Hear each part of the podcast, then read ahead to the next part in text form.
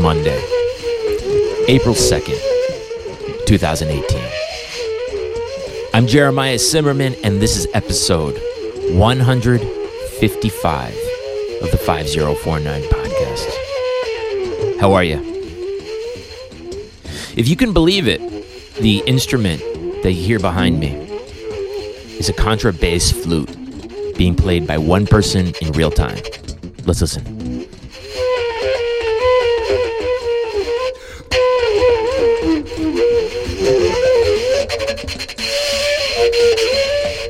Robert Dick is an absolute master and authority on the flute. Uh, very few people exist at his level of musicianship, and I am happy to report that today on the show, I am talking with flute trailblazer Robert Dick. Before we get into it, uh, just a couple of things. Number one, May 28th. Uh, I'm going to be reminding you guys a lot about this stuff. May 28th at Arete, 67 West Street in Brooklyn, New York. The very first uh, live 5049 presentation. Toby Driver will be presenting a concert. And then afterwards, he and I will be doing a discussion for the audience, uh, which will be taped and, and presented as an episode of the podcast. We'll be doing these once a month at the venue in Brooklyn, Arete. $20 at the door. All the bread goes to the artist. You dig? That starts May 28th. Uh, like I said, I'll be mentioning it a lot, but uh, I'm excited about it, and it's coming together nicely. I also want to say thanks to everyone who's been contributing to the Patreon. Um, it helps. And if you enjoy the show and you wanna you wanna be helpful, consider uh, making a monthly pledge. You know, the show is you know it's it's a listener supported show, and um, every little bit helps. Go to patreon.com slash five zero four nine podcast. All right, today on the show, Robert Dick. Robert Dick's a legend. On any instrument, there are few people. Uh, who have contributed as much to the language and the pedagogy of the instrument and the advancement of the instrument as Robert Dick has for the flute. He's born and raised in New York City. He's basically spent his whole professional life here. Uh, he's a classically trained musician who improvises like a motherfucker. And I've probably mentioned that before. That, that, that's a combination that tends to be very pleasing to my ears a keen and open improviser who takes the best parts of the classical tradition and applies it to their work. So I'm talking about intonation. I'm talking about clarity of ideas. Um, I first saw and heard and heard of Robert Dick uh, probably about 15 years ago. Um, I've mentioned this concert several times. I was at the uh, memorial concert for Irving Stone and Robert Dick did a short solo piece that completely knocked me out of my chair. Uh, and and in you know in the past several decades, he's done a, a, good bit of work of solo playing. If you're an improviser or any kind of musician who's interested in what it is to become a unique solo improviser, someone who has crafted a language that is is their own and presents you know a range of ideas you got to check out Robert Dick. He's literally on that level of, you know, I would put him at the level of, you know, people like Evan Parker and, you know, the people who have really put in the time to make their thing theirs. Um, and he's an educator. And when I say he's contributed a lot for, for the flute, it's not just the music, it's not just the recordings. Um, he's published several books, uh, most notably a book that came out uh, in the 80s called The Other Flute it's like a bible of of of exploratory techniques on the flute. He has contributed to the instrument itself. He uh, invented a glissando head joint. Um, I- I'm not even going to try to describe it, but you know, few people not only master their instruments, but then go on to write books about the instrument, but then go on to contribute to the design of the instrument itself.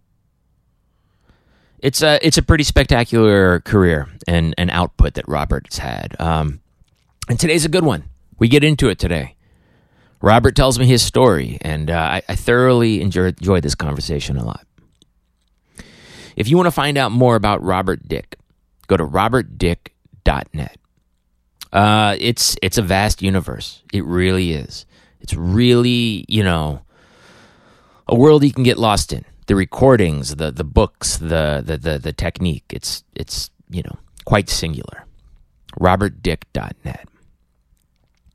And if you're enjoying this show, uh, please rate and review it, subscribe to it in iTunes. Check it out. That's how these kinds of things spread, you know, word of mouth.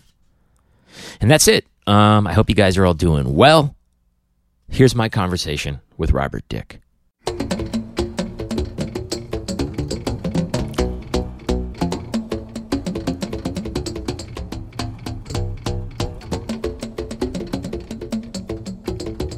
It was like a haunted house in there, and they got like 800 for it. 800? Yeah. So it's gotten, it was very manageable just a couple years ago. Yeah, okay. So, well, it's something I don't have to think about. So, I mean, you're from Stuytown. That's like as New York as it gets. yeah, You born and raised in Stuytown? yeah. That was, that must have been kind of a trip in the, Well, you know, as a kid, it was just normal. I mean, Yeah. there we were. well, the thing about Um, Stuytown is that it's like kind, it's really isolated over there. It's like its own world. And It it it it, it is, and and it was. Uh, more so, possibly, than it is even now. Yeah. Although I, I have no idea what life in Stuyvesant Town is like. I think it's contentious. I left it in 1968, so it's, it's been a while. and, and did your parents finish their time there? no, No. no. Yeah. Um, so, but at that time, Stuyvesant Town was so segregated. Yeah. That, you know, there was like one, one or two black families, so they could say we are integrated, Mm-hmm. and the buildings themselves were largely segregated. Although there was a tiny bit of mixing. They were Jewish buildings. Italian Catholic buildings and Irish Catholic buildings. Yeah. Uh, Metropolitan Life Insurance didn't seem to have much time for Protestants. I, I, I, no idea why, Yeah. but and and and the kids all understood that, like you know, depending on what playground you went to, That's, yeah, I mean, you were either going out to play, uh huh. or you could go out and get in a fight. Yeah. But you know, um, so it was um, very isolated and very segregated, and in many ways, really screwed up. Did of. you realize at the time, I mean, that that segregation was a part of it? Yes, but um, I don't think as kids, as white kids growing up in the fifties, it it in in a very white situation, a totally white situation, what we didn't get was the wrongness of the racial segregation. That for you to be in that enclave of nothing but white people, you, you just didn't even register what Right. went into that and how that, yeah. right, well, just very young, and it was it was it was the norm. Yeah. Um, and as a result, we all grew up. Uh, I know we all, but many of us grew up very, you know, scared of, you know. I mean, black people were like, you know, right. And, what did and, your uh, parents do for a living? My uh, my father was um, Mr. Mid Level Corporate America. He uh, sold um, industrial plastics. Uh-huh. So, like, if you needed extrusions, uh, as a matter of fact, um, so if you needed, say, um, you know, a few miles of garden hose, he was the right. He was the guy to call. Yeah, Yeah. Yeah. Things like the um, the body of like the Bic pen, Right. you know, the, what was called the stick pen. Those things were extruded. The the plant was um, in Long Island City or somewhere in Queens. Yeah. That was when you know we made pollution, like really deadly pollution, right here in New Right here, York well, you know, we were just saying a second ago, looking out the window, that you know, the boats that used to go up and down Yeah. the East River. Certainly, a part of that was Yes. delivering materials to the where there was actually manufacturing happening. Yeah, exactly. But of course, in those days, the the sunset in New York was a very different experience than what it is now. How so? Well, if you looked out over New Jersey, you saw colors that you know nature did not create. Yeah. There, some of them were actually quite beautiful, as long as you didn't know why they were there. Um, there were bands of these greens, um, and and strange mixtures of pink and purple, all of that, and you know, in an abstract sense, it was pretty amazing. But it was all completely because of the oil refineries and and and all the toxic stuff that was. So I mean, the the actual livability of, say, the air in New York City has improved. Um, Sure. yeah, I Still mean, not that good well uh, compared to what it was. compared to what it was. Yeah, and compared to what uh, you know the Trump people would like it to be again. Right. Um, Right, right, right, right, know. right. Did you, when you were growing up as a kid in New York in the fifties and sixties, did did your parents really like? Um, did, were you did, were you taking advantage of all the cultural things that were there? Were you going to concerts and museums? Uh, yeah, my my mother was a classical pianist. That's what she did professionally. Well, she taught. She Uh-huh. never performed. Uh-huh. You know, my my mother was a poster child for why women's liberation should be there, because well, because she's exactly the model that needed changing. How so? Well, she um, first of all, she was quite an amazing pianist, Yeah. and um, she was also a um, a biologist. And in um, World War II, in fact, she was the chief biologist of um, all the army hospitals on the East Coast. And um, just after the war, a little startup firm offered her the position of head of biology, and she went out there to have a look. It was at some place in Brooklyn, and it was kind of run down, funky, grungy neighborhood. she saw a rat, and she went home. Yeah. It's like The uh, startup was called Pfizer. Oh my god. and so, Right. um, and um, anyway, she gave it all up music and biology to have children and, you know, to be a housewife. yeah. it was not a great thing for her emotionally, but You, uh, that she she yeah. felt that the rest of her life. Or? well, she she never went back to biology. She correctly said, if you leave the field, you've really got to start over. So much, yeah, it, it changes But pretty rapidly. you know, but classical music uh, doesn't. you know, say that again. uh, maybe you know that's one of the core problems. But you know, she was not uh, someone who was interested in, knew about uh, contemporary music, uh, concerned with contemporary music I mean, she must have been what born what 1920 or 20. uh, earlier. Yeah. yeah. Yeah. Seven, 1917, something like that. She always um, fudged her age by about a year, and uh, my brother and I gave it to her on her tombstone. You know, you what? You found out the real year, or you just put we gave her the year that she said. We knew little it was a- quotes around it? No, no, no. I mean, we knew yeah. it was actually a year earlier, but I mean, Right. you know, Right. Give it to her. we gave it to her. I mean, why on earth not? So, Sure. and um, but you know, for her, music was classical music, and and so we went to hear lots of those Russian home run hitters at um, Carnegie Hall. Or oh, you mean like um?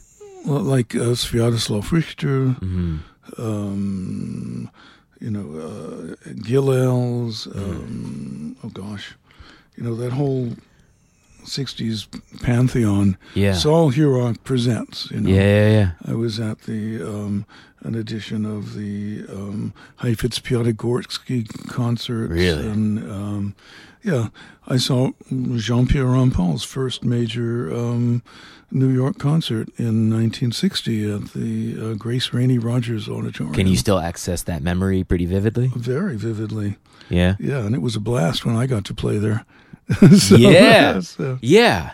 Did um? But did your did you have a piano in the house growing up? Did your mother completely abandon the no, musical no, practice? no, no. We had her. Um, we had her Steinway, and she kept it in tune all those years. Um, she took care of it, and she did go back. Um, when I was around 10 or 11, something like that, she called up her old coach and she started to play again. Yeah. And um, and that's when she also began to um, start start teaching. And um, What privately to kids in the yeah, neighborhood kind of yeah. thing? Yeah. There were plenty of kids and Stuyvesant Town. Yeah. And my mother was great with beginners and small kids. She really had a way of, um, you know, communicating and understanding, and they loved her and she loved them. She always bemoaned the fact that, um, you know, just when they really started getting good, you know, or went off to college, they would study with someone else. Yeah. But the reality is that you know that's that's that was her forte, and um, they were ready to study with someone else. Mm-hmm. And I met various university and conservatory piano teachers over the years. You know, who go back far enough and said, "Well, when I saw that, you know, my student began it out with Eleanor Dick, I thought, great." I will not have to teach them how to play the piano. Oh, that was a thing. Like they knew, like this kid's in good shape. If if, yeah, if yeah, they did like five, the 10 years, technique yeah. is, you know, the reading is going to be terrific. Right. The technique is going to be, is going to be there. You know, everything's really going to be in place. Yeah. So, you know, so she had a very good reputation. Yeah. Um, Did she did she know that about herself? Did she was she able to take a sense of pride in that? oh yeah, yeah, Yeah. definitely. Yeah. Um, she, she that, but you know that that next level where the students are older. Um, well, you know, logistically, that just didn't happen. If she had um, been teaching at some, you know, Hunter College or something, Right. you know, but that wasn't what what what the situation was. You know, in my own teaching, I'm I'm at the other end of the spectrum. You know, my mother was their first teacher. I'm their last teacher. Right. So- Right. Because you're well, we'll get to that. Yeah, but you yeah, yeah. but did you pick um did you pick the flute? Was that your first instrument? And what what about the flute called you? um, Rockin' Robin. Oh really? Yeah. Yeah. Yeah. Yeah. Okay. Um, and um, yeah, you see, when when I was a kid, we had two kinds of music in the house. There was classical music, and then when you were sick and stayed home from school, you got an AM radio parked by your bedside, hmm and there was top forty radio. Was cousin Brucie around at the time? Um, cousin Brucie showed up, I think, when I was in junior high school. Okay. I know cousin Brucie. really? Yeah. He's, he's I mean I know him. No, from WMCA. No, I met him on the street and I knew his voice immediately. I said, "Hey, man, your cousin Brucie," and he lost it. He said, "Oh my god!" He gave me a hug. Um, so Yeah. that's when you'd be able to hear pop music. Yeah, so you know, like the first record I ever bought was uh, "Good Golly Miss Molly" Yeah, by Little Richard. you'd heard it on the radio and Yeah. said, "I got to hear that again." I gotta have it. Yeah, yeah, um, and um, yeah, I tuned in around 1957, 58. You know, the time when you know when little kids start listening to music around them, hmm um, and um, and so you know that's the music you remember because it was first. sure. But so when you when you think about, sorry about that. When you think about Rockin' Robin, um, was it like this thing where you you'd wait for that flute to come back on when, when it does? When I hear that tune and I hear that little piccolo solo in the middle eight, I go straight to heaven. It's it, right? Yeah. Yeah. Um, and so, you know, I um, it was expected that my brothers and I would all play a musical instrument. You know, it was about being part of a cultured Jewish family. Yeah. And um, although my father didn't play any music, um, he was a listener. Was he American? Born here? Yeah, Yeah. both my parents were, and um, some, and well, at least one of my grandparents was, um, and I always wondered if he went to all those concerts um, just out of husbandly duty and yeah, but it's also it's a. Jewish thing too. Like Yeah. I, I, I mean, But- when I think about you know, it's it's always been part of the culture to Yes. take part in culture, even if you don't really care or understand it. Right. And but later, you know, I figured that he actually did like the music. I mean, that he had, Yeah. yeah. When when he didn't have to listen to it anymore, he still did. Sure. And I remember once um, looking up from the stage, and it was um, in, in the period when I was playing, you know, sort of mixed recitals, classical music and some new music. Um, maybe one of my first pieces was on it, but I mean, honestly, I I couldn't remember. I only remember it was a New York Flute Club concert uh, at what was then called Judson Hall, which later became Cami Hall, which later became a hole in the ground, and um, on, on across the street from um, Carnegie Hall on 57th Street, and I played the Bach A minor partita, and I looked up, and there he was, his face alight. Really applauding, and I thought, Yeah. "Holy smokes! I actually reached the old guy." you Yeah. know? He he he connected with your playing through Yeah. the piece that he'd already had a connection with. Yes, and and but I mean, it was really sincere. I could, Yeah. could see that he really dug it. So, so there was. Um, Was that the first time you had that experience with him? Yeah, I mean, maybe.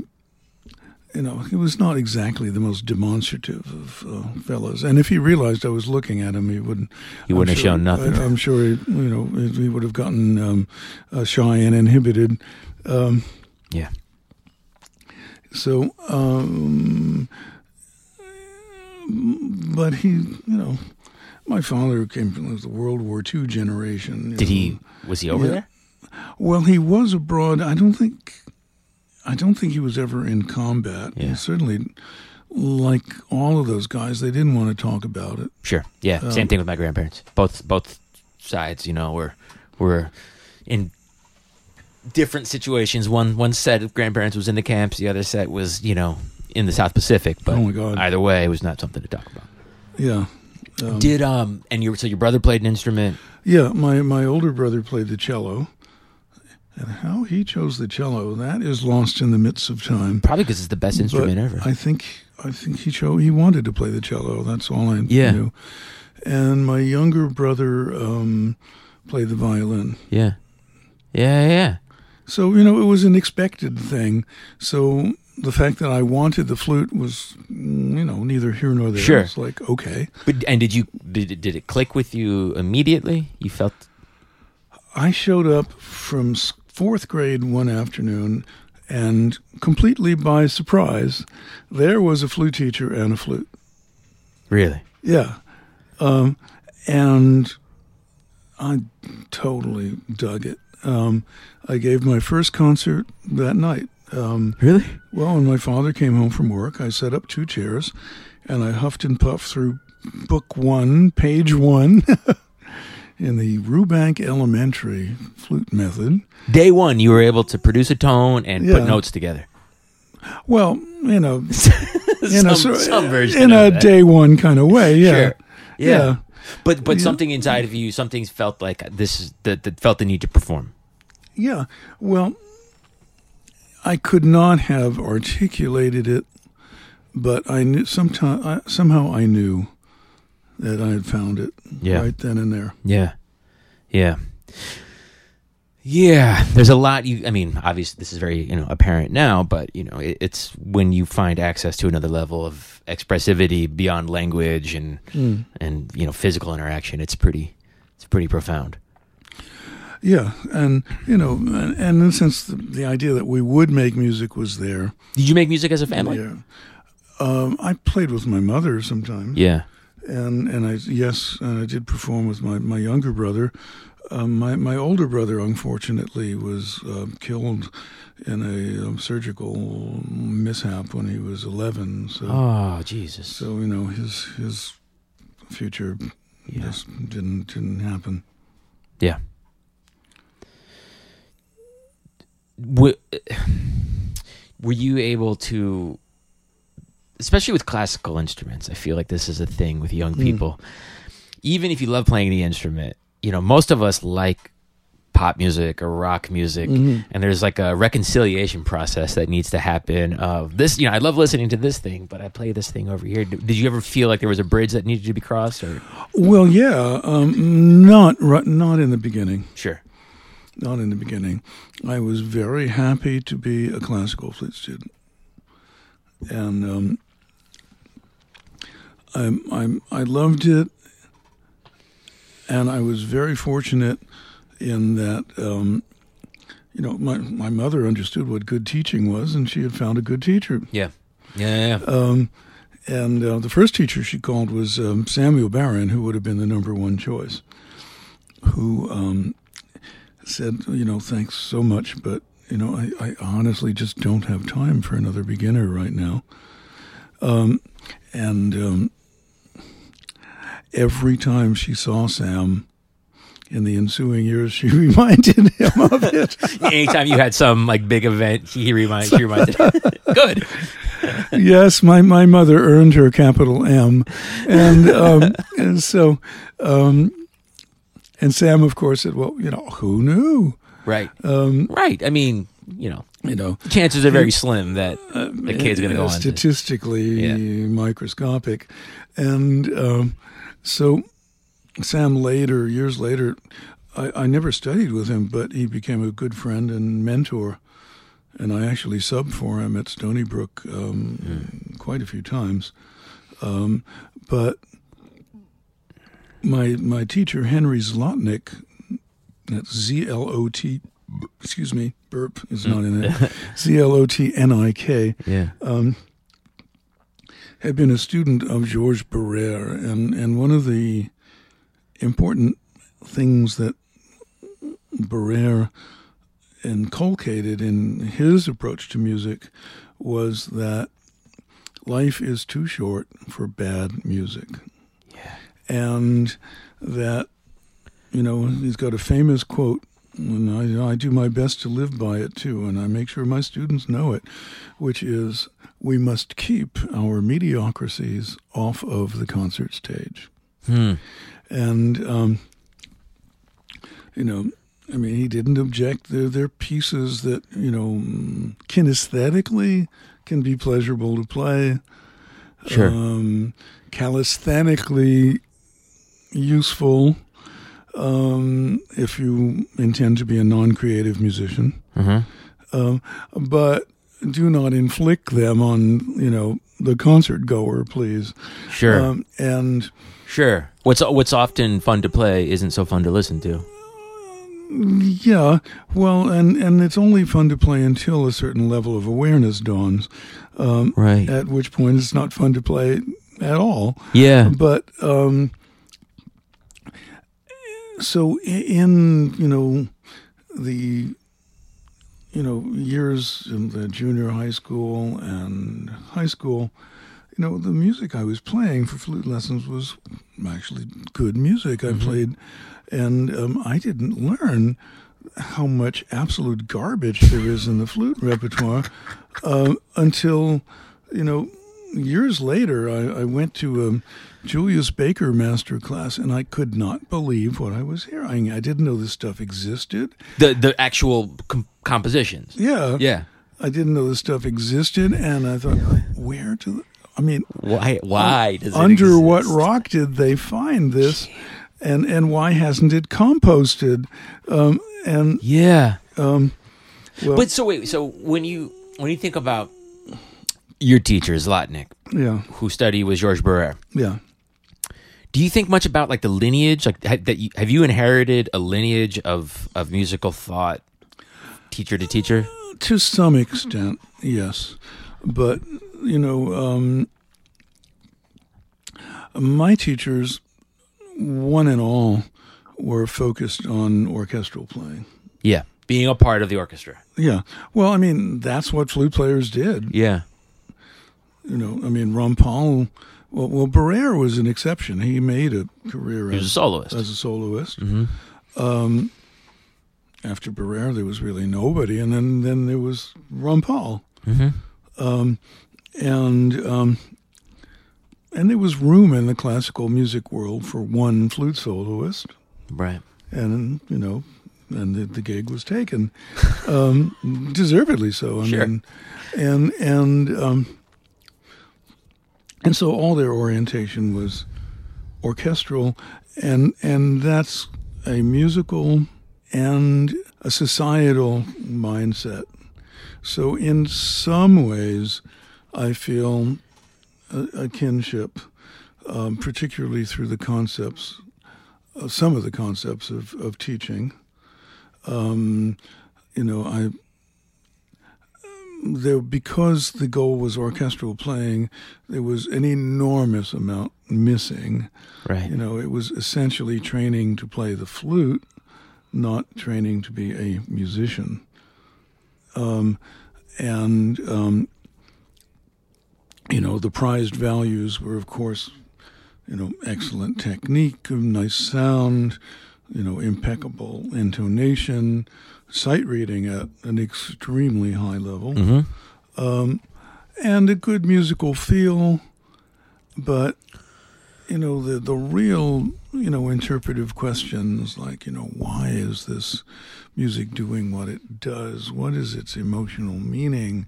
You know, where you know what are you? How do you connect to the music as music?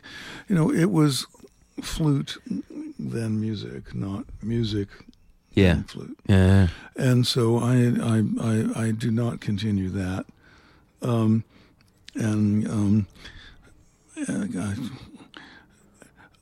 a lot of American flute playing sounded perfectly fine in the orchestra.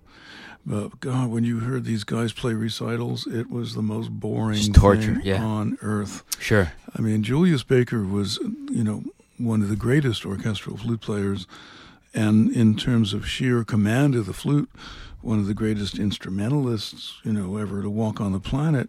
But a Julius Baker flute and piano recital, you know, uh, was medieval in um, its, uh, you know, the experience of of hearing it and its length. Uh-huh. You know, I mean, it was torture because it was just i mean and and that was for someone like me who could at the very least you know extract a flute lesson from it yeah.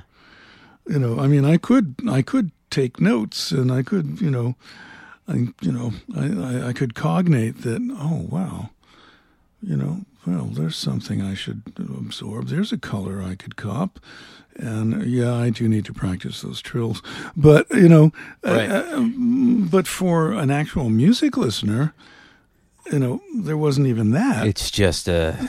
and so and and and so uh, Ben, who would Julie be playing for? Essentially for flute players. So Mhm. you know, it's a very kind of inbred yeah. inbred world. Yeah, yeah, You yeah. know, Rampal actually played, you know, for people. Imagine that. Imagine that. Music for humans. Yeah. Uh, I mean, did you? Uh, I mean, as a, as a as a as a teenager, as you were getting more more serious about the flute and about music, had uh, jazz or improvisation hit your awareness yet? um, in a very nascent embryonic way. Yeah. Um, I started to improvise when I was 13. I was at a music camp, um, which was near Tanglewood, and Uh huh. It's beautiful in that part of the country. And Tanglewood is gorgeous. and the sky at night.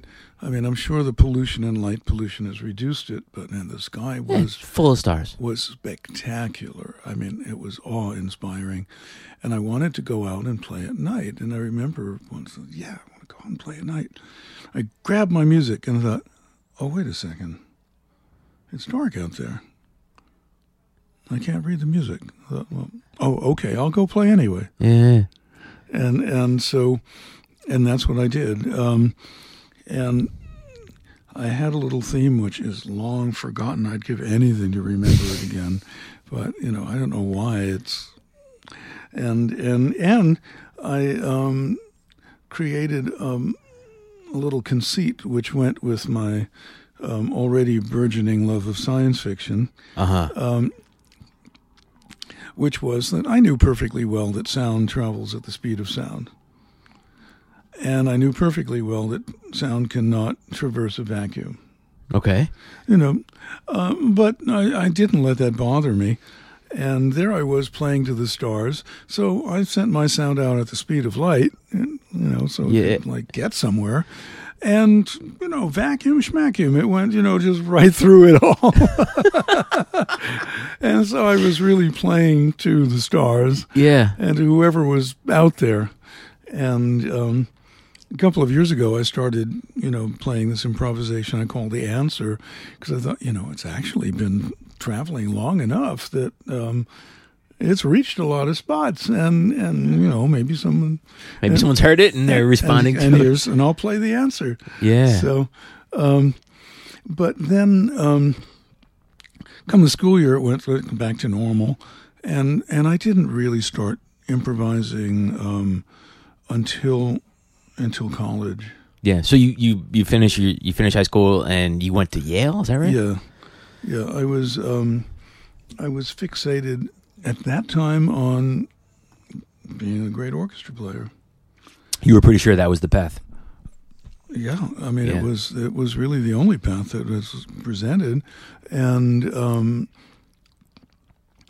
and if you had asked me at age sixteen, "Hey, Robert, what are you going to do when you grow up?" I would have told you with absolute certainty that I would be the solo flutist in the New York Philharmonic one day, Mhm. and I was doing everything you could be doing. That was the- the big whale. age Yeah. To um, you know, to do that. Yeah. I was at the High School of Music and Art, and fought my way to the top of the flute pyramid there. Uh huh. Um, and you know, I played in the All City High School Orchestra and community orchestras during the week. I mean, I was really on the case. mm-hmm. Um, and um, and so, in my um, freshman year, I didn't go to Yale. I went to something called um, the City University of New York Graduate Center Freshman Program. Okay. Now, this existed for, I think, a total of two years. um, and the Graduate Center, where the doctoral students are, at that time was on 42nd Street, across the street from Bryant Park. Mm-hmm. And I believe the reason for inviting 200 freshmen in was that they could register the building as an undergraduate institution and get federal money to renovate it because it was a big office building. Is this that was- weird looking white building that has that like slope to it? No, it's a few buildings. Okay. It's a few doors down from Yeah. now. The College of Ophthalmology or something is in that building now. Yeah. Um, and and that was the first year I wasn't playing in an orchestra Yeah. and I wasn't competing with anybody. I had um, decided, under my own power, that Henry Zlotnick and I had gone far enough because after you know seven or eight years, we were turning circles, Mm-hmm. and I had actually left my parents' apartment and gone to a phone booth and dropped a dime and called Julius Baker um, and asked if I could come and audition for him. And so I was studying with Baker. And um, So you you left Zlotnick to go study with Baker. yeah, Yeah. and and which was a fantastic year for me. Yeah. And and I remember one morning I was there practicing, thinking, you know, I'm not competing with anybody. I really this is great. I really like it. I'm just you know doing the music. I Yeah. really really Yeah. like it. And I began I realized that okay, I've begun to evolve from some sort of flute hitman into you know into an artist Yes. the very first stages of, of that uh, awakening. yeah. You Because- created a lot of room around the artistic practice Yes. to, to feel And that. and um, in um, in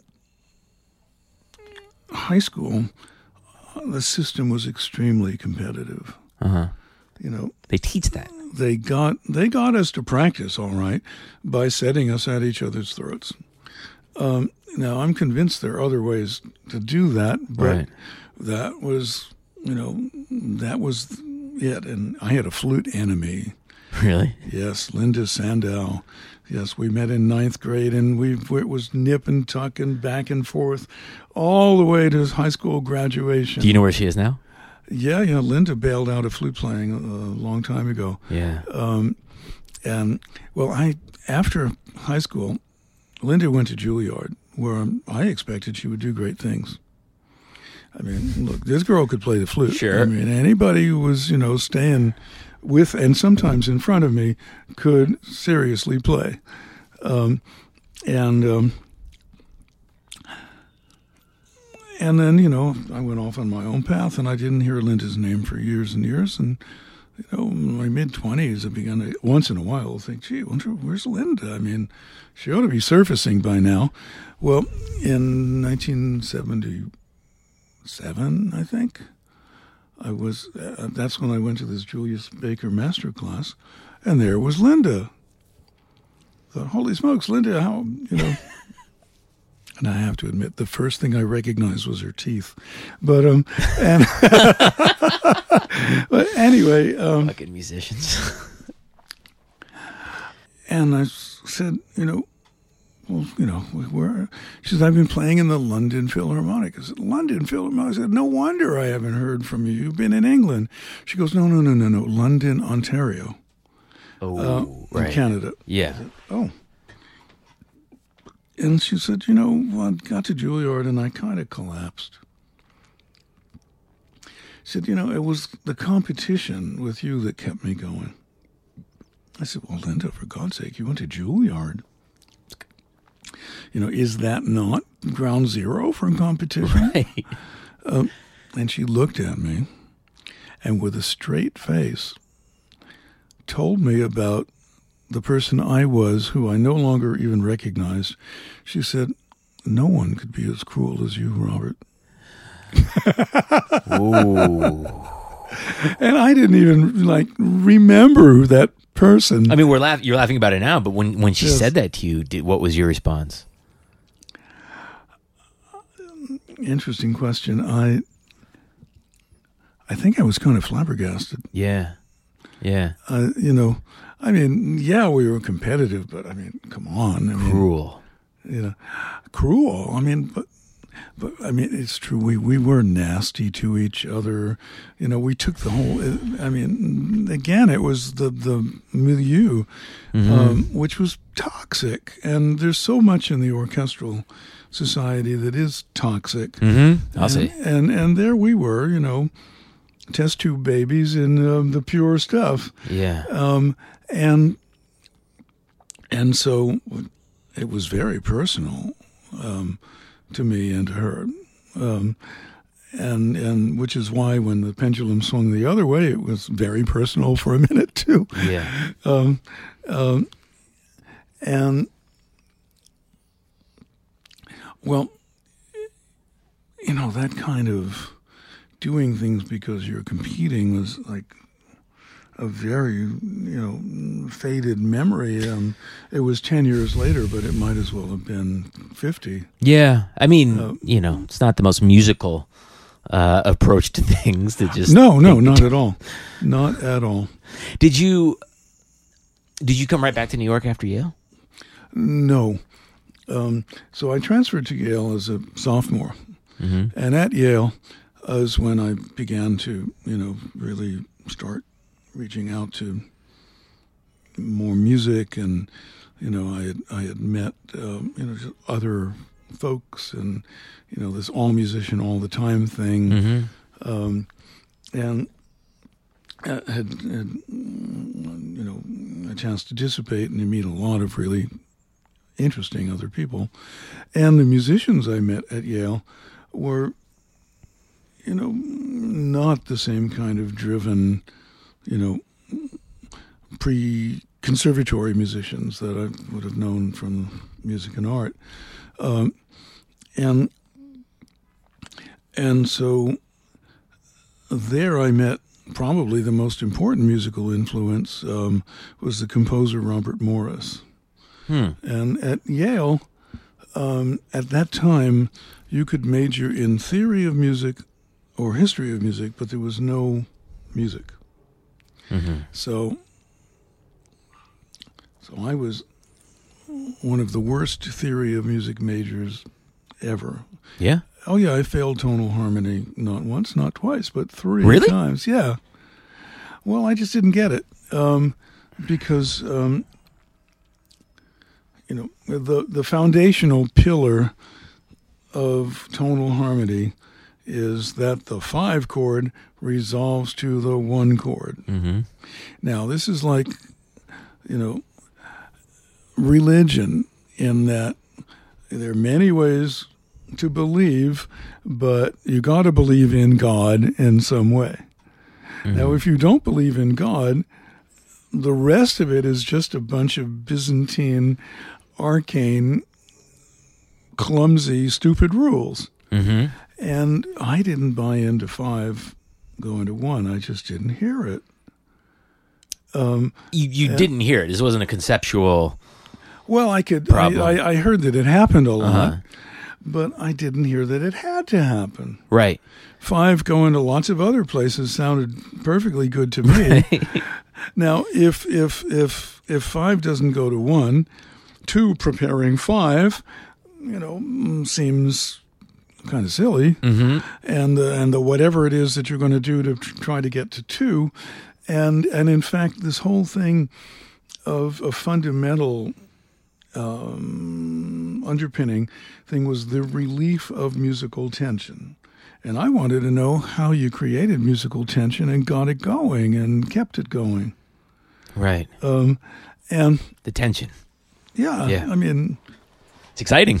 Yeah, I mean, now it was there also that you know I started to seriously listen to rock. You know, I did, what college kids did. You know, Yeah. and hung out in the dorms, Smoked dope and listened to Hendrix? Smoked dopes and well, Hendrix came a little later, but Okay. listened to the Beatles and Sure. the Stones and all that. Yeah, I mean, you know, the vibe of that music alone is enough to just sort of set you off in a different direction. I listen to like early Rolling Stones records now, and just the sound of the records gets Yeah. me excited.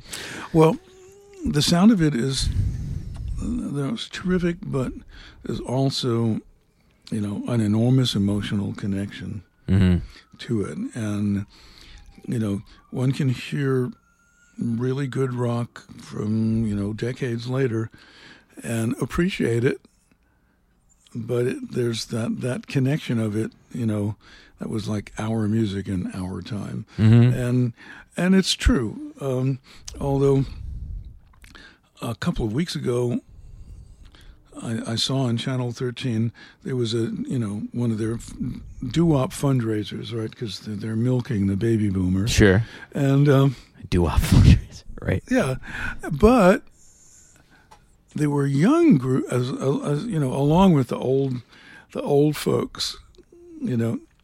Um, some of whom were just going through the motions, and some of them still had something happening. hmm um, there were some young people um, actually doing their own versions of some doo-wop tunes. There was this two guys, you know, like a Simon and Garfunkel, uh, two acoustic guitars singing, doing a version of this magic moment that was absolutely fan- fantastic. right. and and and it wasn't they weren't cloning the old thing; they were really playing the song. Putting their imprint on it. Yeah. Yeah, and there was this, you know, uh, girl trio, uh, the Lovettes. It's great. yeah, um, um, doing "This Is for the One I Love," and wow, they just burnt the Right. place. So, but at Yale, you're getting into the life of being a But- 21 year old. Yeah, and I and I and I met, I met people who thought of themselves as composers. People your age. Yeah, Yeah. yeah, as well as older hmm folks, and um, and you know, and people who I just had um, you know who had come to music through playing by ear, uh, and um, you know, and so so that all began to to wake up, and I I went from Yale to the Yale School of Music for a master's um, as a composer. Yeah. Well, I, th- you know, at I had already done all the orchestral stuff, and I did, and I knew that I didn't want to do it anymore. Yeah. When I was 19, I spent a summer at Tanglewood, and that is when the orchestral dream went down in flames. Yeah. Yeah. Just right. You knew it wasn't for you. No. Right. Totally. I mean, they kept their promise, which was this is orchestra playing at the highest level, and it Yeah. was. Yeah. yeah. I mean, everybody in that program could really play. Um, we had, you know, Michael Tilson Thomas, Erich Leinsdorf, you know, good composers, uh, conductors, um, and I talked to um, as many members of the Boston Symphony as I could Mm-hmm. that summer because I began to think, you know, something something's wrong here. So it was something in the lifestyle that you saw. Something that added, yeah. I mean, in that the the BMC, the Berkshire Music Center Orchestra. This is America's best student orchestra. Yeah.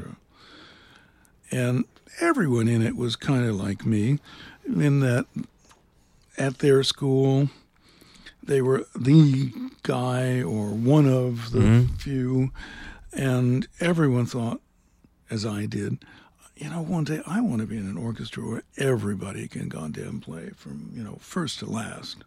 Well, here we were. Mm-hmm. So cool, right? No. What did people do? They complained. And I began to think, mm, this is the group of people I'm going to be spending my career with.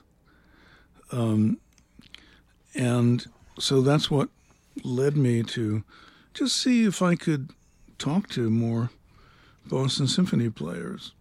And it was easy to do. They all understood the mentorship Mhm. thing, and they were nice people. Um, you could just say, "Can I join you at lunch?" I mean, and um, you know, and you could chat about Mrs. Dwyer for a minute, and then if you ask a question, and and when I asked about the orchestra, most of them complained. There were a few, a notable few, whose eyes lit up, Yeah. but most of them complained. I thought, and their eyes lit up when they talked about their hobbies, Yeah. their boat or something. I thought, oh fuck, no, I Yeah. not. I, I I can't. You could see can't. down that road and see where I- it was leading. I, I, can't spend my time in this group of people. And then the other thing was the music itself. You know, at that point, I was playing certain repertoire for the second, third, possibly fourth time. And I thought, well, you know, gosh, at this point in my life, so many important things are just really getting underway. And music, the most important thing, seems to be circling into a holding pattern. And an afternoon at the Tanglewood Library, looking at the Boston Symphony's programs for the previous 40 years, confirmed that that's exactly that sounds like a chilling experience. well, it was, but you know, thank you, Tanglewood. Thank you for having the library. Yeah. Thank you for making it possible for me to inform myself that, you know, it's true. I did not make the expected decision. I, you know, and I was looked upon as this is one of America's, you know, young, major upcoming or, you know, major orchestra principal Yeah. Um, and, you know, I was actually in a position and seen by the people in that world to fulfill that dream of being principal in a major orchestra. Um, but something else more important had woken up. And it was probably, in terms of dollars, the most expensive decision I ever made. Um, well, you know, I'm not making 250 grand a year on the Philadelphia or, Philadelphia Orchestra hmm or whatever. But you know,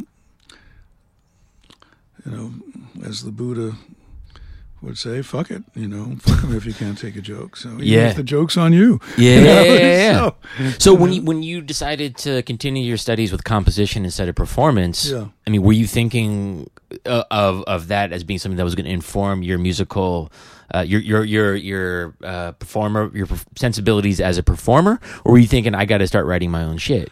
um, at the time, well, both, but more that you know, I had um, already decided that I wanted to focus on new music.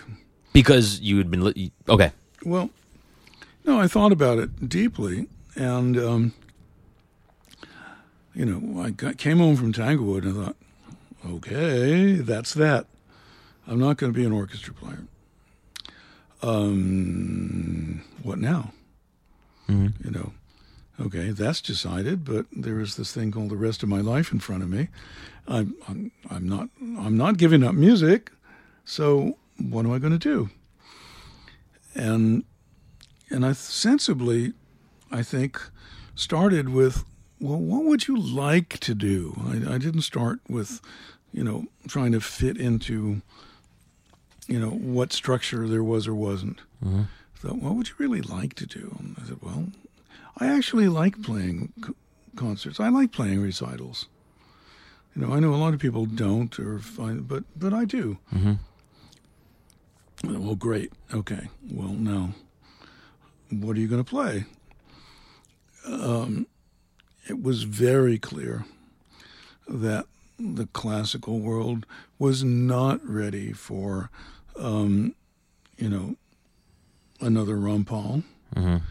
And that and there were some figures already arising.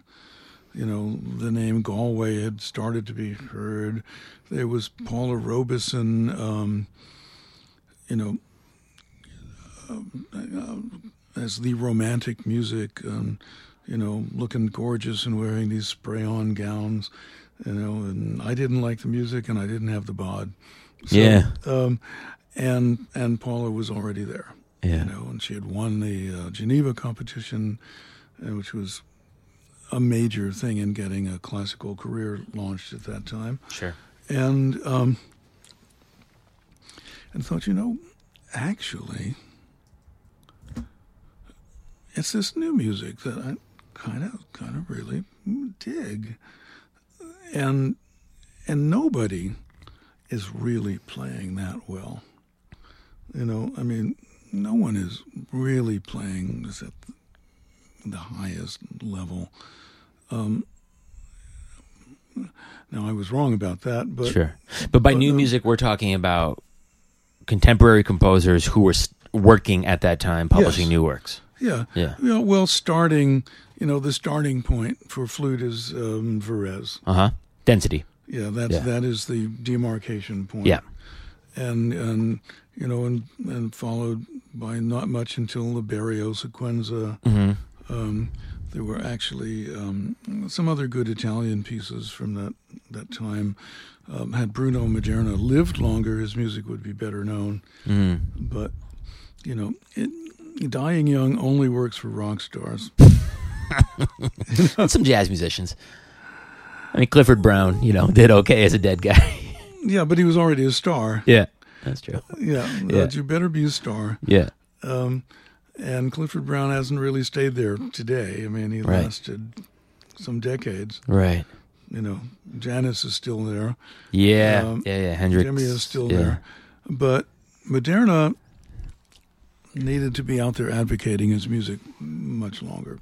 hmm Um, and though he wrote some really good stuff.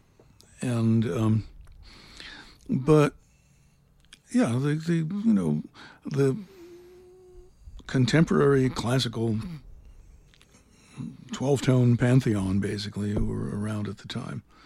And, um, and there's a big space in my heart for that, that music, although, you know, I'm, I, I don't play it or listen to it that much anymore because, um, you know, it it kind of folded in on itself and came to a dead end. hmm Um, and but then again, a 90 year run is quite respectable. hmm hmm You know, like stereo music was a little flash in the pan, and um, so, um, and I thought, you know, what I want to do is get people to write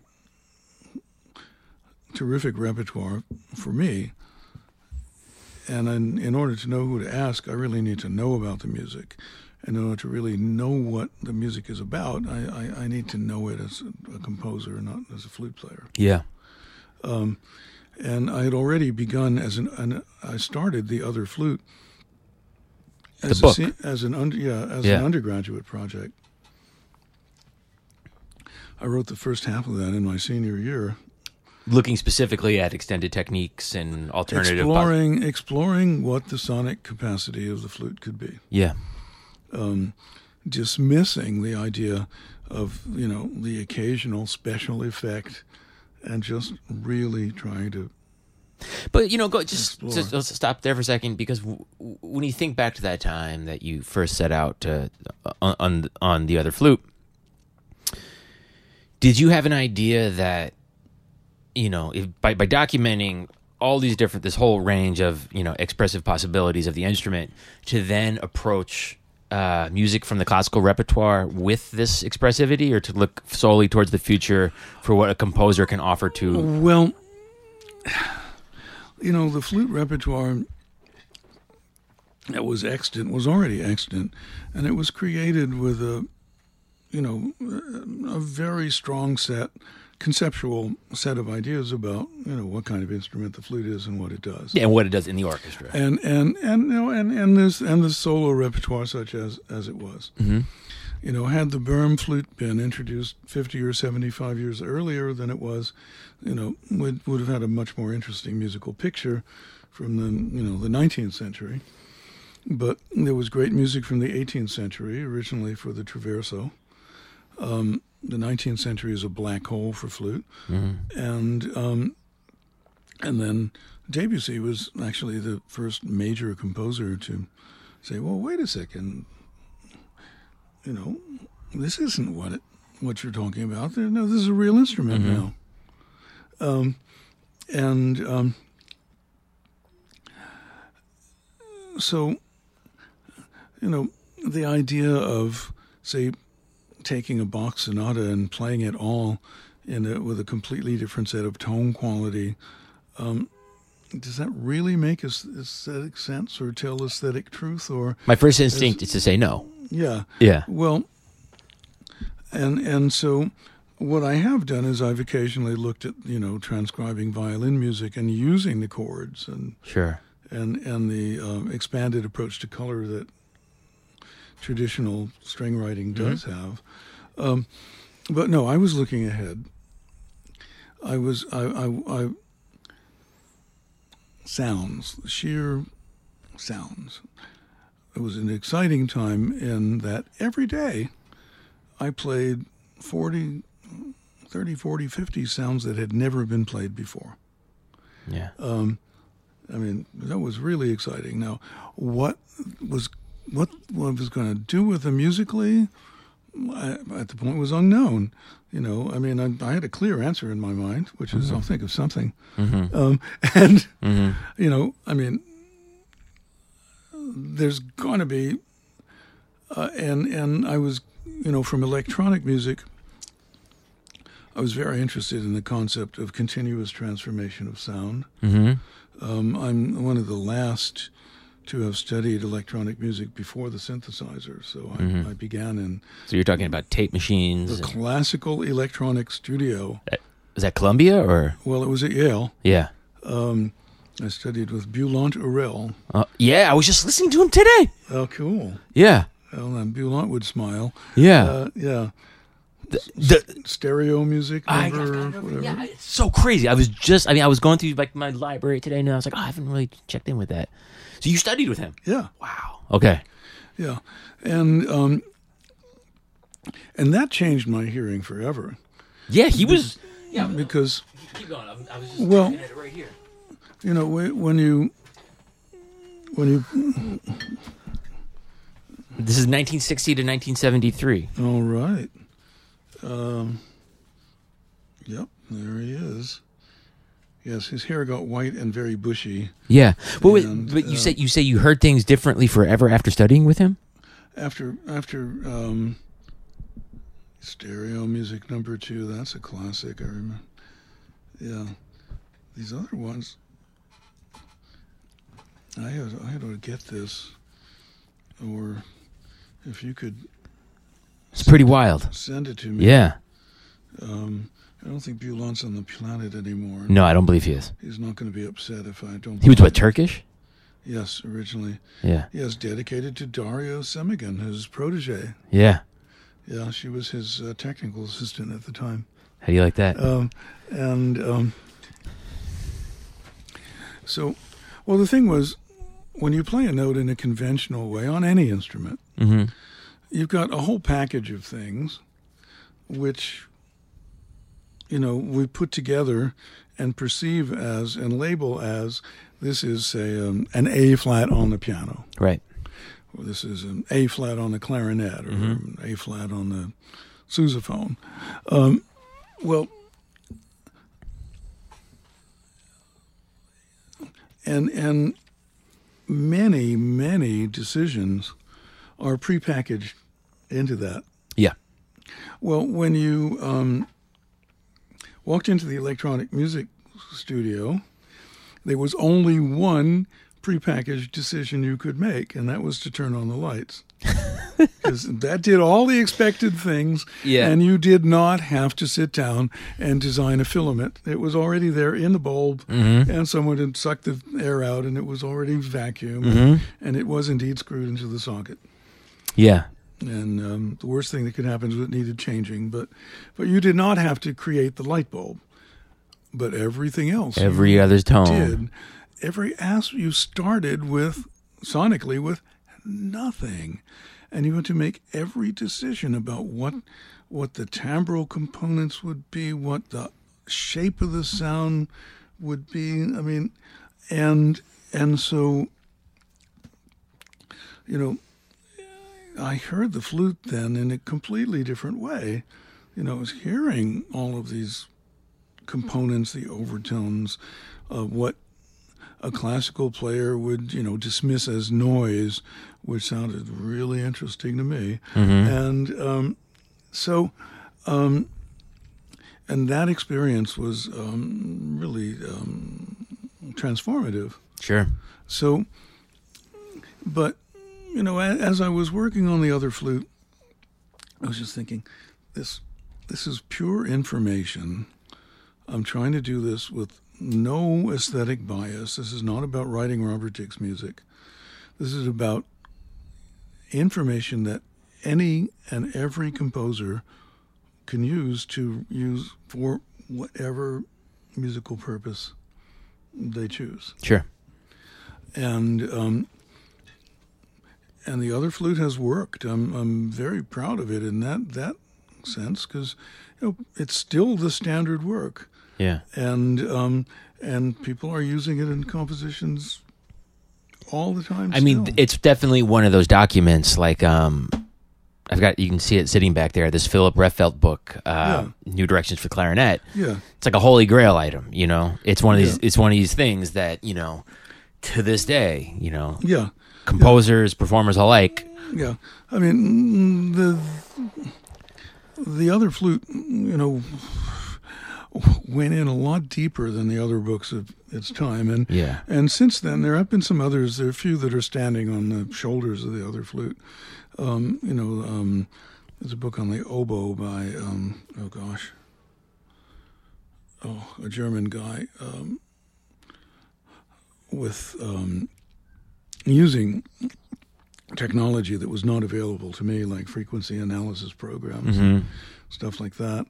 And then um, there's um, the clarinet of the 20th century. There's like three or four volumes of that for B flat, E flat, you know, bass clarinet um, by a, a fellow who teaches at uh, University uh, Metropolitan um, University of Maryland at Baltimore. Um, oh God, whose name will come popping out of my mouth in a minute. And Peter Veale wrote the oboe Okay. and um, well, we'll we'll know the clarinet. Some other cat. He's coming. It's coming. It's coming. yeah. You know, sometimes those memory neurons have to do their little bucket brigade, Yeah. and um, so So being in that in that lab, the electronic music lab with with our friend here, yeah, it it sounds like it left an impression on you. huge, huge. It, as I said, it was transformative to my hearing, which made it transformative to everything. Yeah. So, um, and I only actually got one piece of music done in the two years I was a composition student. Yeah. Um, yeah, my first. What was it called? It's called Afterlight, and um, it's it's in the canon of of Good title. I haven't heard it. Is it people play it? yeah. yeah, and not for a while. It was kind of ubiquitous, but you know, there's, but then there, there were not any other multiphonic pieces around hardly at Sure. all, and um, and unfortunately, the the trend towards using the techniques but dumbing things down aesthetically hadn't started. So, you know, unfortunately, the, the, the, the bad musical taste of most performers, Yeah. you know, as you know, the the um, what should we say? The furniture has changed a bit, but the room is the same. Yeah. Yeah. well, because they're not, they don't have a musical education. Right. They have a technical Yeah. education. Yeah. You know, I mean, um, you know, a conservatory degree in classical instrumental music in many ways is a trade school. Yeah. Um, That's right. now, you know, they'll take huge umbrage at just saying it flat out like that, but it's It's a trade school for a trade that uh, isn't all that lucrative. for teaching. Yeah, although it used to be. I mean, now of course, as as um, education is replaced with this screwed up corporate model. Right. I mean, Um, now you know if you go, to, you know, you should probably learn Chinese and learn how to do coding. Code well. Yeah.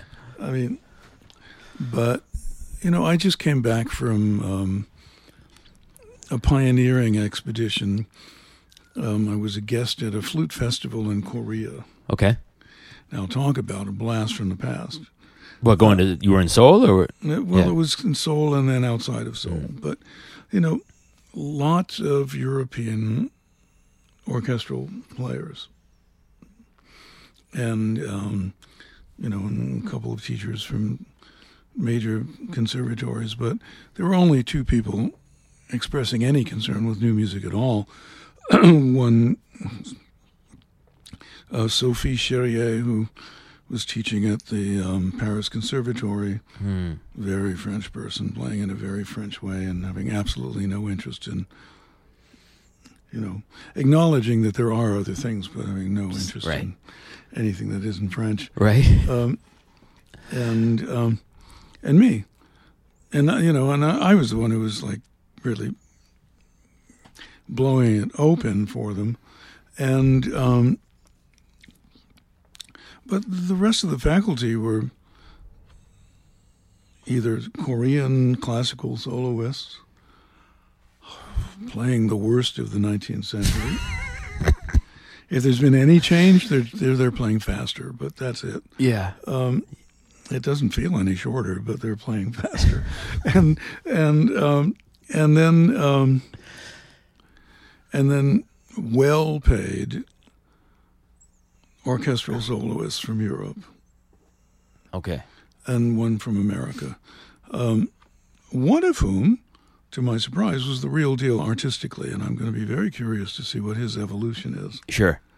Um, this is an extraordinary person and an extraordinary talent, and really um, an, an honest, honest music maker who's a seeker.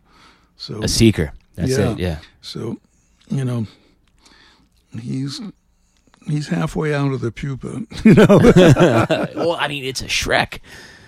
I mean, it's really, it's really a Shrek, and it's a lifelong, you know. yeah, yeah, and um, but it'll be very interesting to see what where he goes and what what he does. Um, you know, he's he said, ah, "Do I dare improvise in front of people?" I said, "Well, yeah, you do. It's okay." Hmm. Uh, so he teaches creating cadenzas. He's you know he's like he's inching into it, but he had learned some of my music, including things that use circular breathing. And, you know, Mhm, I mean, so he's. But but you know the, but what the students are exposed to, is like Paris Conservatory, 1912 Sure. and um, and there was a palpable sense among many of them that they're beginning to wake up that that there must be something else. We don't know what it is, but there's got to be something. Right. And and my approach to teaching, which was music, you know, I had a lot to say about you know their flute playing. I mean, one and all, they, um, you know, there were several fundamental things that um, you know needed changing, um, but but it was my main thrust was music, Yeah. you know, and and you know I had to get them off of. we're here to learn contemporary techniques. Yeah. No, we're not. We're here to learn Or music, music, and in the course of musicality, that, and yeah. and in the course of that, we are going to deal with a few technical Yeah. things.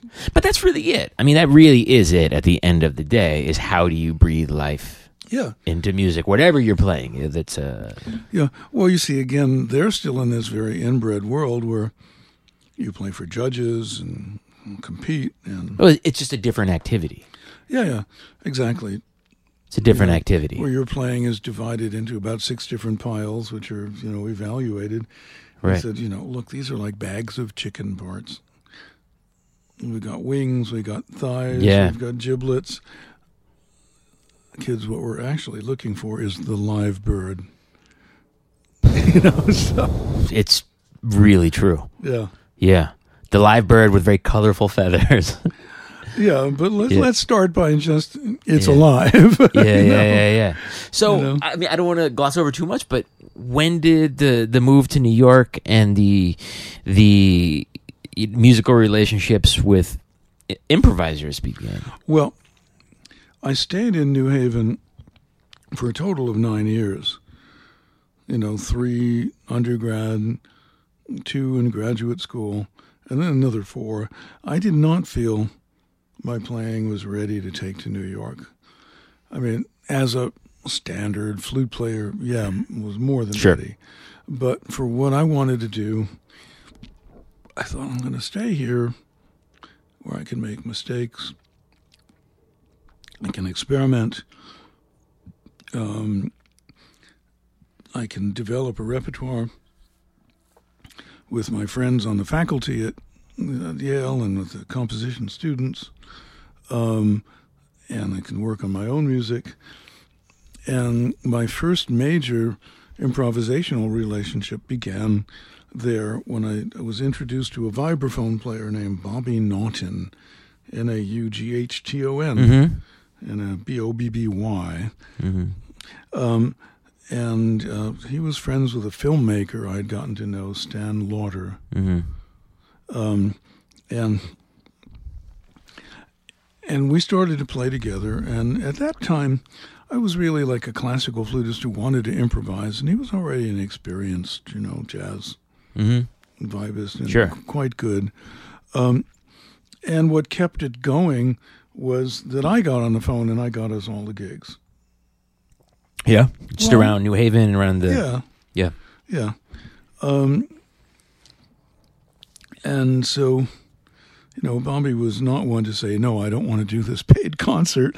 You know, Mhm. so we we developed, you know, a set of things we did, and and we did a lot of improvising. You know, com- total improvising. Every piece we played had, you know, at best. Ahead, it was real 1970s stuff. There might be like eight measures of written music Right. you know, and yet it would generate a very distinctive piece. Mm-hmm. Um, there's a lot about the way those tunes were made that really worked. And then um, at a conference on new musical notation I was invited to, I met this oboist named Nora Post, and she was at SUNY Buffalo and the Creative Associates. Mm-hmm. And she told me that, you know, there was a position open for the following year for a flute, Hmm. flutist. And, you know, why didn't I audition? So, I thought, why don't I audition? Um, Morton Feldman, was, Feldman the, was was, the music director. And um, and so I auditioned and got got that. So I was I was in Buffalo for a couple of years after New Haven. Did you spend much time around Feldman? Um, no one spent much time around Feldman. Yeah. um, except you know people he was betting, and I'm not even sure about that. Uh, right, but Um, Morton was a very interesting person, but there was a real wall around him. Morton was one of those guys who knew 6,000 jokes. Mm-hmm. I mean, and good ones. I mean, you know, Yeah, yeah, yeah. sitting around with Morton while he's telling jokes, it, it- they were very funny. But it kept the conversation Away from him. from getting personal. Yeah. You were aware of that at the time. Yeah. Just a guarded guy. Yeah. Yeah. Yeah. And look, you know, he was Morton Feldman, who I had enormous respect for his music. And, But know, yeah, he he was into being Morton Feldman. yeah, yeah, Yeah. Yeah. yeah. Oh, definitely. Yeah. um, you know, there's certain professional lessons that, you know, are there for the learning by observing these people. And now, you know, and how you respond to those lessons is very quite important as you decide who you want to be. Mhm. And I realized I didn't want to be someone like that. Yeah. That's You know, well, it's huge. That's a um, really good lesson. Yeah, but you know, I know in terms of my career, I'd be way ahead of where I am had I taken the other route. Yeah. You know, I mean, Yeah. I mean, mm, does that mean that I regret the choice? Not really. It just pisses me off that you know, by not being an arrogant shit, it's cost me. You know, you know. That's one way to look at it. Yeah. Well, I mean, gee, I mean, now is that screwed up or is that screwed up? You know, I mean, I Um, think I think if, we, if we've learned anything, and I don't want to, com- I'm not comparing the two people, you know, Feldman and this idiot that's in office now, but we we we've learned that pretty pretty, you know, uh, pretty clear that the bad guys often win. That it's the qualities of of arrogance and and bravado that is Well, having having one of these 19th century, you know, zip code sized e- egos, yeah you know, has its effect. Now, the difference, of course, is that uh, Morton was a great composer. yeah, and his output was thoughtful and not you know Yeah, and you know, Morton is. I think of him as a kind of Dorian Gray sort of person. You know, everything beautiful in Morton is in the music. yeah And I'm sure that, you know, Morton must have had, you know, emotions for other other people and, you know, I mean, you know, he had to be a complete human being in his own way. And um, I mean, to make such great art. hmm Um, but the things that were a drag about Morton are, are buried with him. They're gone. yeah You know, and what's left is the music is the music. You know, that will not be the case with um, the idiot know, the idiot. Yeah. Well, Um, I mean, his the, the effects of his idiocy are much more, you know. Well, profound and and um, Devastating. and widespread, Yeah. and ultimately shorter term. Yeah. But while we're dealing with them now, It's it's brutal. It's, it's it's it's a major. It, it's horrible. yeah. It's really horrible. I mean, it makes us look back and say, well, you know, George Bush wasn't that bad. That's yeah. I mean that's and that's that's that. It, could- I mean, it's just we've gone completely through the, Yeah. the looking glass. Yeah, exactly. And when I think of the pain of the Bush years, and I look back now and say, well, it was actually sort of functional. Is Yeah. You didn't. You didn't feel like you know things. The world might actually explode when you wake up in the morning. No, um, But so so you were so you you were in Buffalo. You spent time around Feldman. yeah. And there the- also, I met you know I met a lot of other composers and um, interesting musicians. I, I had also begun ideas about redesigning the flute, and um, Jacob Druckman had introduced me to Boulez, and um, and I'd got an invitation to go to IRCAM for six months. Yeah. Where I went in 1978, um, or, or the fall of 77, I think. And um, and there I met Steve Lacy, Yes. who had already been an influence. Bobby had Naughton had played me Steve's music, and and then I met Steve, and I actually got to play with Steve. Yeah. You know, in in some of the larger group things he did, and we also did a duo concert once. Um, and um, you know, and the first thing I I noticed when I um, started to like socially be around, you know, jazz musicians, was how much nicer they all were than Mm. classical musicians. hmm How much nicer to each other they were. hmm And then no one seemed to have a problem saying, "Man, that was beautiful." Yeah. And and of course, when you really think about it, well, their identities are based on something much bigger. It's like the the wholeness of who you are. Yeah. Your music, your individuality. You don't have to sound like everybody else. In fact, it's better if you don't. Yeah. Yeah. Um, yeah, yeah. That's what you're being judged on. Is yeah, it's better to be like you. How many notes does it take to know you're listening to Steve Lacy? How many notes does it take to know you're listening to Johnny Hodges or Mhm. Duke Ellington? hmm You know, um, and and you know, so it's not about doing the same thing as everybody else. You know, just a tiny bit better. hmm Um, and and nor is it going through this audition hoops of fire system. So I mean, you know, their their experiences people in the jazz world will tell you about as well. Which you know, there are Sure, of course. yeah, there. yeah. There's plenty of darkness there. Yeah, Yeah. but um, and so that's when I began to seek out, you know, and through Steve I met int- really interesting in a range of Yeah. uh, uh, other players, and um, and that's when I began to look for that kind of association. So when I when I left Buffalo, um, sadly I was the last creative associate. I was there when the university shut down the Really. center and the Center for Creative and Performing Arts, it was called. And what a shame, because, you know, I left New Haven teaching 25 beginners and intermediate kids a week. And suddenly I had all my time to practice, Mm. you know, and I, I really put my playing together. Yeah, that's when you put it together for That's that's well, you know, it was well underway, but that was an enormous kick. You know, that's when I got to work with you know Takemitsu and. Yeah. and and meet composers like uh, William Hellermann Uh-huh. and um, you know and Earle Brown and Yeah. yeah. so um, and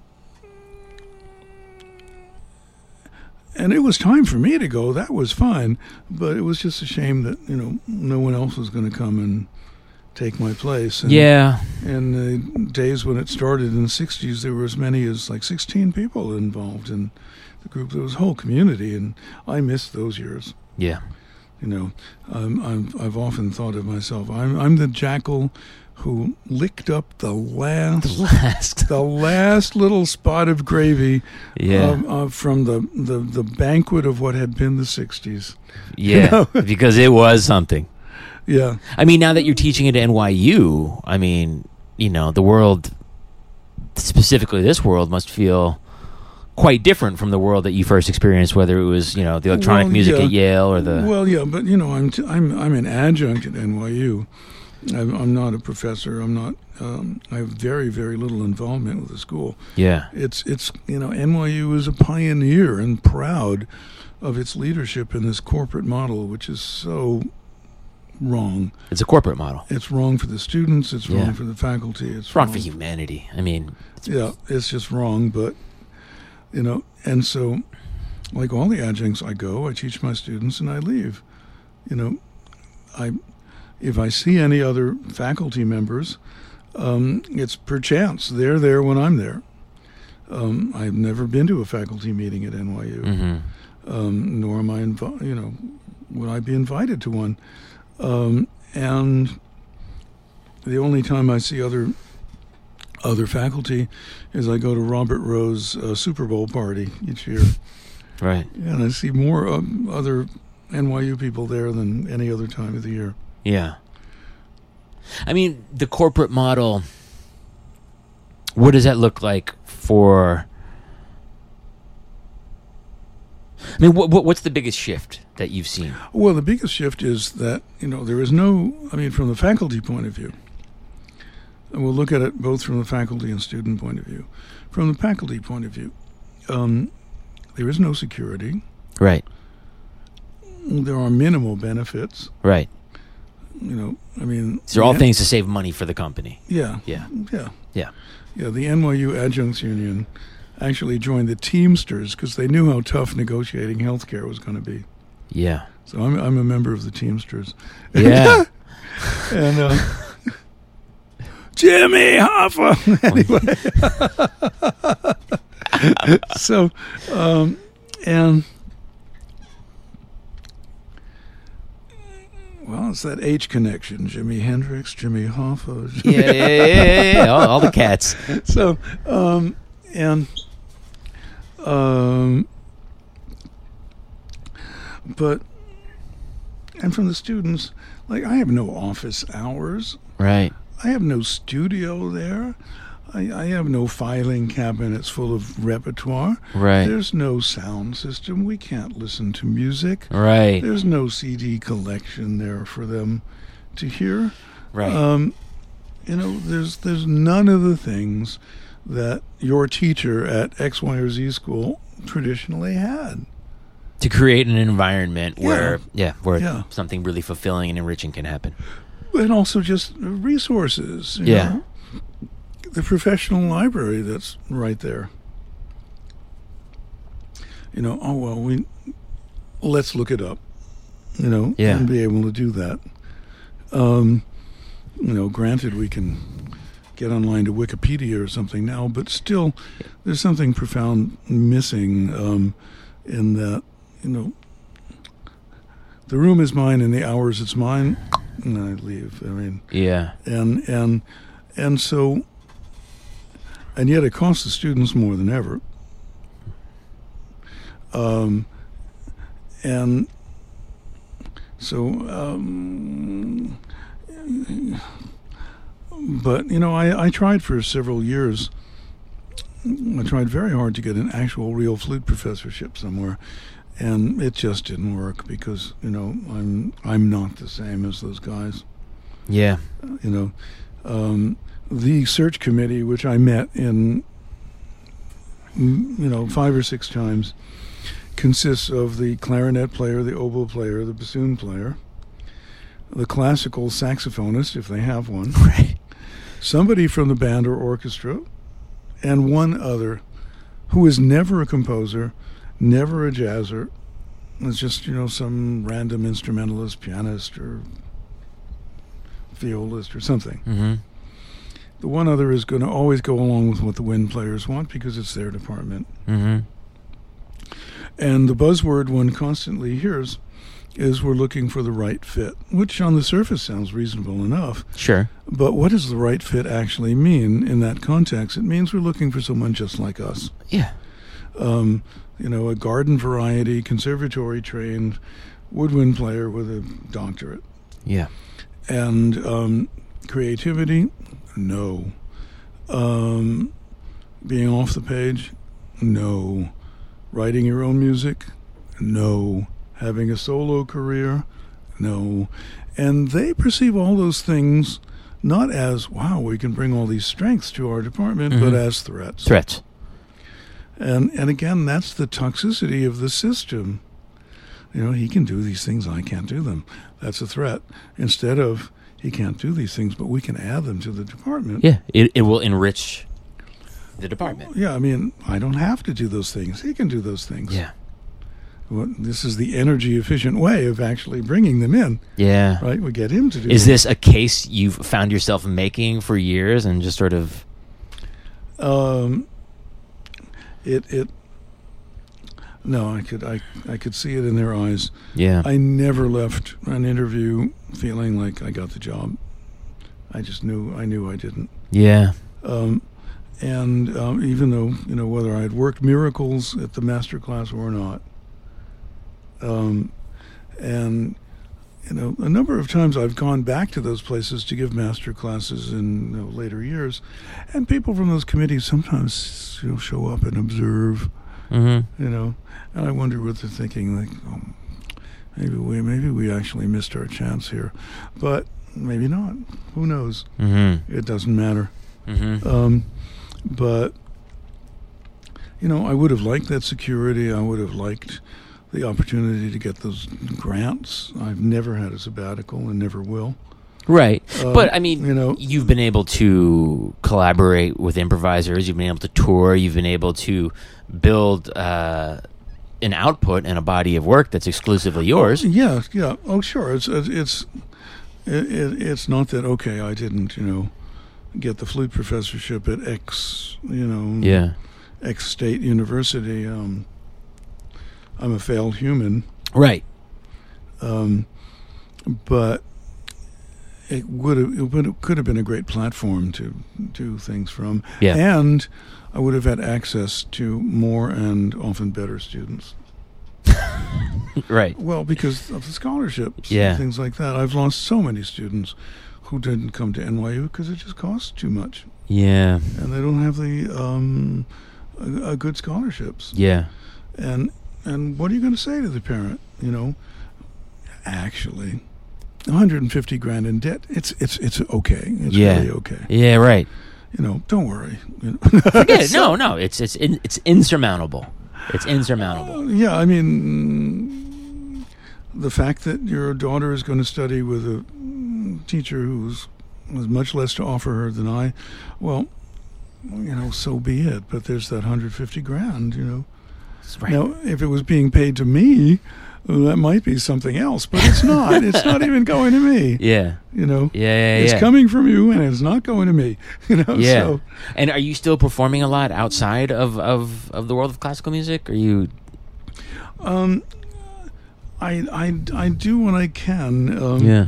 you know, improvised music has been very devalued. Well, yeah. Yeah. Um, that's And, um, you know, I play a number of concerts. I, I think I've got you on my email list now. Yeah, definitely. Yeah, yeah, yeah. Yeah.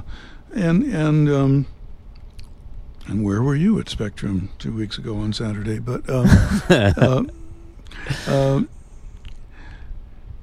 you know, and sometimes you go to play for the love of music, but um, if you come home with twenty-five dollars, you've done okay in that sphere.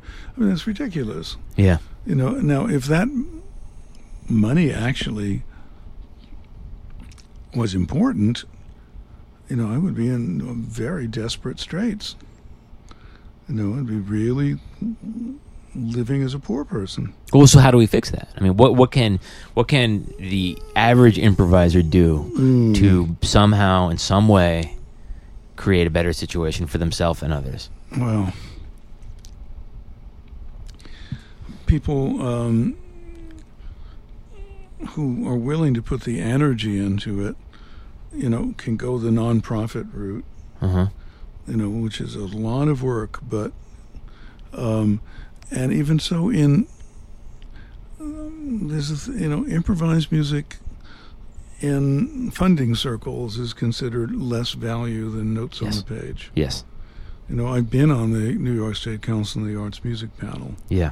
You know, and argued this argument, you know, which is fundamentally what do you hear? Do you hear notes on the page or do you hear music? You know, it's what you hear that matters, isn't it? Yes. Does it matter that some people are reading notes and some people are not? I don't think so, but they do. And and the people who have, you know, funding sources in their hands are holding on tightly because those are shrinking away. Yeah. Um, and you know, who was it? Um, Lou Harrison Mm-hmm. talked about how you know important American music has been in the hands of amateurs for years. You know, Ives, Cage. Mm-hmm. You know, I mean, people who had money or who made money some other way. Mm-hmm. Um, and and so you know, people need to find a way to float the boat. And everybody has to sort of figure that out somehow for themselves Mhm. um, a career in music, in all kinds of music today, is a big do-it-yourself kit. Mm-hmm. Um, there are very few infrastructure jobs where you know you audition for it and or interview for it and and then there's kind of a preset thing that you do. Um, you know, I mean, yes, there's always going to be a, well, at least for the conceivable future, a Philadelphia orchestra or a New York Philharmonic, um, you know, sucking up vast amounts of funding. Sure, or sure. Metropolitan Opera, but um, but the number of people that's actually going to support artistically is tiny. Yeah. Um, you know, every year the conservatories turn out more flute players than you know the world's orchestras could possibly absorb. Um, and what um, what are those folks going to do? Um, and you know, and I've met a lot of the people who do successfully have those jobs. hmm And they're not necessarily the most interesting musicians. In fact, very rarely are they. They're good, solid players who are totally prepared, work very hard, um, don't necessarily have that much on their own to say. hmm Um, uh, it's a rare one who does, um, but they they have all the skills of, and and they really understood how to prepare and play a winning audition, which is a whole thing in itself. Yeah. Um, and um, but in terms of the person for whom creativity and artistic expression is important. Um, you know, number one, like it or not, you're on your own, hmm and and it's a conundrum that needs to be solved in different ways. Now, I I know, for example, a cellist, a very passionate cellist, and good, who's also a programmer. He's he's designed systems. hmm He said, Look, I really enjoy this work, and I enjoy music. And the difference is in my musical career, I only do the things I want to do. I don't have to take every crap gig that Yeah. comes along. Yeah, yeah, Um, I don't have to say yes, yes, yes, yes, yes when my heart is screaming, no, not again. yeah. hmm Um, so, you know, that's a plus. Um, you know, yes, it's much harder for me to like go off on a tour, but you know, I play chamber music and I play in a few orchestras, and I'm a happy freelancer in my yeah. My region, which is essentially my level. Yeah. So I'm fulfilled at my potential. Yeah.